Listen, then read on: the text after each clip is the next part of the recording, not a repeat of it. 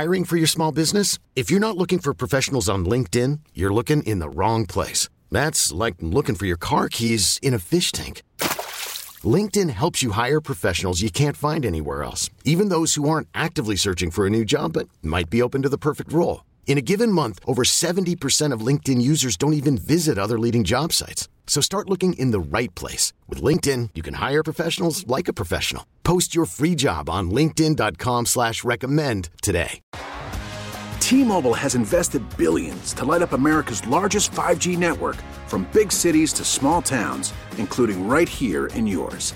And great coverage is just the beginning. Right now, families and small businesses can save up to 20% versus AT&T and Verizon when they switch. Visit your local T-Mobile store today.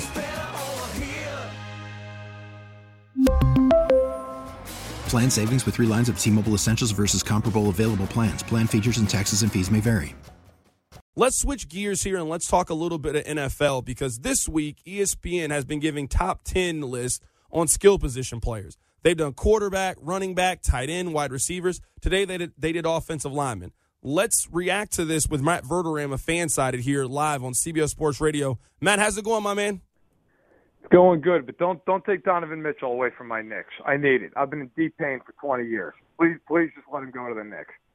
Man, I would like for him to go to the Knicks too. The NBA would be more fun if he goes to the Knicks, but you and I both know the Knicks normally mess this thing up, so he's probably going to Yeah. Philadelphia or something. Yeah, they're going to screw it up. But I, I would really prefer to stay down.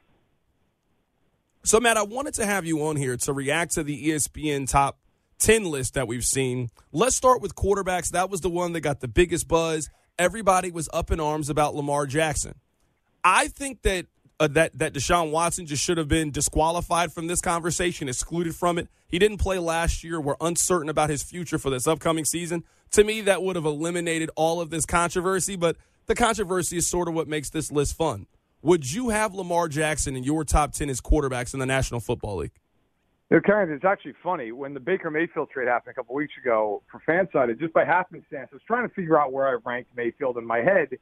And I just sat down and I, I typed out my list of, of quarterback rankings and posted them. And I had Jackson 11th, um, which is right where ESPN had him. So uh, I also I had the exact same top 10 uh, a week before ESPN put that list out. I had the same list. I had a few guys moved around different spots in the top 10 if you want to move Watson out of there, I totally understand that. And uh, I mean, if you're talking about the entire situation, then yeah, I would move him out of the top ten. If you're talking about just on the field, who would I rather have to win one game? I would take Deshaun Watson, the talent. Um, but look, you know, Jackson is just a very, very polarizing player to evaluate because a lot of it depends on what your preference is in terms of how a team plays, how you want your quarterback to operate. He's definitely one of the top 10 most difficult guys to game plan for and to stop. Um, but is he a top 10 quarterback? Could he could he go into a game like we saw last year with Mahomes and Allen, and could he win that game? Could he? I, I don't know. I, you know, they've always had problems in big spots being able to throw. Now is that more on him, more on the receivers? I think it's a combination. I think he's a very good player. At times, a great player. Hell, he was an MVP. But I, I personally am with you stand on this. I have him just outside the top ten. This is the thing that I've said about this list is if you're someone that views quarterback wins as a statistic, then Lamar Jackson has to be in your top 10. He has made No 49 starts as a starting quarterback in the NFL. The Ravens have won 37 of them. So to me, people's rankings on Lamar Jackson is indicative of how you feel about quarterback wins as a statistic because it is impossible to leave him out given how successful the Ravens have been with him as, as a starting quarterback. I think that's fair. You know, I, I you know, I'll say this too though. I think, I think the NFL. Look, it, there's not a lot. Uh, excuse me, there's not a large sample size every year, right? In the NBA and the NHL, there's 82 games. Baseball feels like there's 9,000 games. In football, there's 17 games a year. So, you know, one year, even though it's really it's only 17 games in a, in a career that you know, may span 15 seasons, I think people sway their opinions wildly. If he goes out and he plays well, really well, in the first half of this upcoming year, everybody's going to have him in their top five, their top six. I mean, that's just the way this thing works. Kyler Murray last year, the first half of last season, I don't think you'd find anybody who didn't have him in the top ten. Well, now, good luck finding anybody who has him up there in the top 10, 11 quarterbacks in. I don't think anybody would have him there. It, there's a large pendulum swing in the NFL because of the small sample size. Look, if Jackson wants to cement himself as a top tier, creme de la creme type guy, go out and win a couple of playoff games. I, whether that's fair or unfair is up for debate. But I think we saw that with Stafford this past year. Like there's always this talk about how good is he really. Then he won the Super Bowl. No one's going to argue that anymore. He won a Super Bowl. That's it. Like if Jackson even gets them to an AFC title game, gets him into a Super Bowl. I think the conversation around him changes drastically. But right now, it's this legacy of they're great in the regular season. He's awesome, but when they play these big games, that team kind of craters, and I think he he suffers in the uh, in the public eye because of it. Right now, we're talking to Matt Verderame about the ESPN top 10 list that have been circulating. They didn't have Lamar Jackson in the top 10 at quarterbacks. One more quarterback thing, and I want to move to running backs because I want to get your take on Derrick Henry being voted number one over Jonathan Taylor. I think Justin Herbert is amazing. You won't find many people that disagree with that opinion.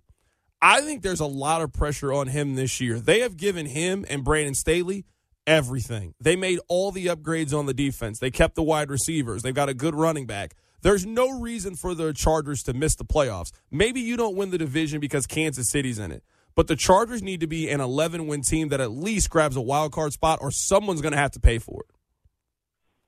Carrington, you and I are in the same boat on this one, and I've written about this. I don't know that there's a team um, that didn't make the playoffs last year that's under more pressure this season. I mean, maybe Look, maybe you could even argue in the division Denver because of Russell Wilson, but I feel like Russell Wilson's won a Super Bowl. Like David First year head coach. If that team goes nine and eight, you could chalk it up to like, well, they're you know they're building towards something. Miami's under a lot of pressure, you know, for obvious reasons. They went out and, and upgraded, but I think the Chargers, they they really disappointed last year. They fell off a cliff late. They lost to Houston in a ridiculous game. They lost that classic game for the Raiders. And I think with Herbert, again, fair or unfair, depending on your viewpoint and how you value things, if they don't make the playoffs this year, and it's not because of being like ravaged by injuries or something, if they don't make the playoffs, you're going to start to hear people say, "Yeah, he puts up all these stats. Who cares? They never win anything." I mean, that's going to be reality. You're going to start to hear that turn from a whisper to a shout. This team, I would argue that if you look at the top eight players on any roster in football, the Chargers have the best top eight of any team in the league. The question with the Chargers is going to be, do they have good enough depth? And Brandon Staley, very, very aggressive. Does it help him? Does it hurt him? We're going to find out. But I agree with you. They they need to be a playoff team. They need to, uh, in my opinion, even be a team that maybe wins a playoff game. If they don't do that, I do think people are going to start to look at them differently and say, okay, well, what what is wrong with them and what needs to change? Matt, let's move to running backs here. And I love Derrick Henry, one of my favorite players in the league. We're talking about a guy who's 28, will turn 29 over the course of the season, has a lot of wear and tear, and is coming off a significant foot injury. I'm not the biggest fantasy football player in the world, but I would be fading that action this season. I would have voted Jonathan Henry, or excuse me, Jonathan Taylor as the best running back in the National Football League. I'm really leery about Derrick Henry this season if if you're ranking it by who you think will be better this year, I totally understand taking Taylor because he's younger. Obviously, like you said, I mean, Henry Henry's had a wear and tear on him dating back to high school. I mean, I I I can't believe, frankly, with the punishment he's taking every year for the last decade, that he's still as dominant as he is. I will say though, I I actually go the other way. I think Henry's the best running back. I, I and I don't know how much time's left in in those legs, but one thing about both those teams, Tennessee traded away AJ Brown. I know they brought in Robert Woods. I get they drafted Treylon Burks. That team is gonna that team's going to run the ball until Henry's legs fall off this year.